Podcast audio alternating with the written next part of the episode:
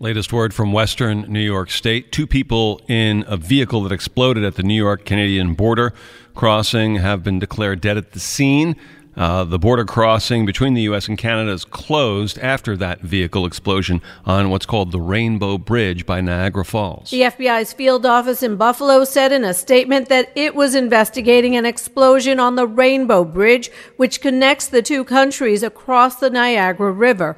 Photos and videos taken by news organizations and posted on social media showed a security booth that had been singed by flames and debris on the roadway. Governor Kathy Hochul said she had been briefed on the incident and was closely monitoring the situation.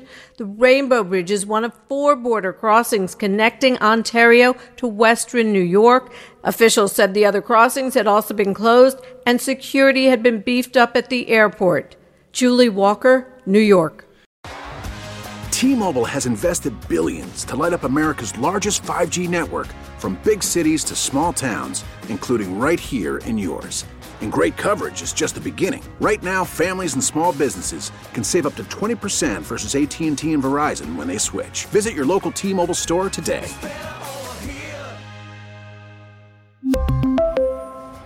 Plan savings with 3 lines of T-Mobile Essentials versus comparable available plans. Plan features and taxes and fees may vary.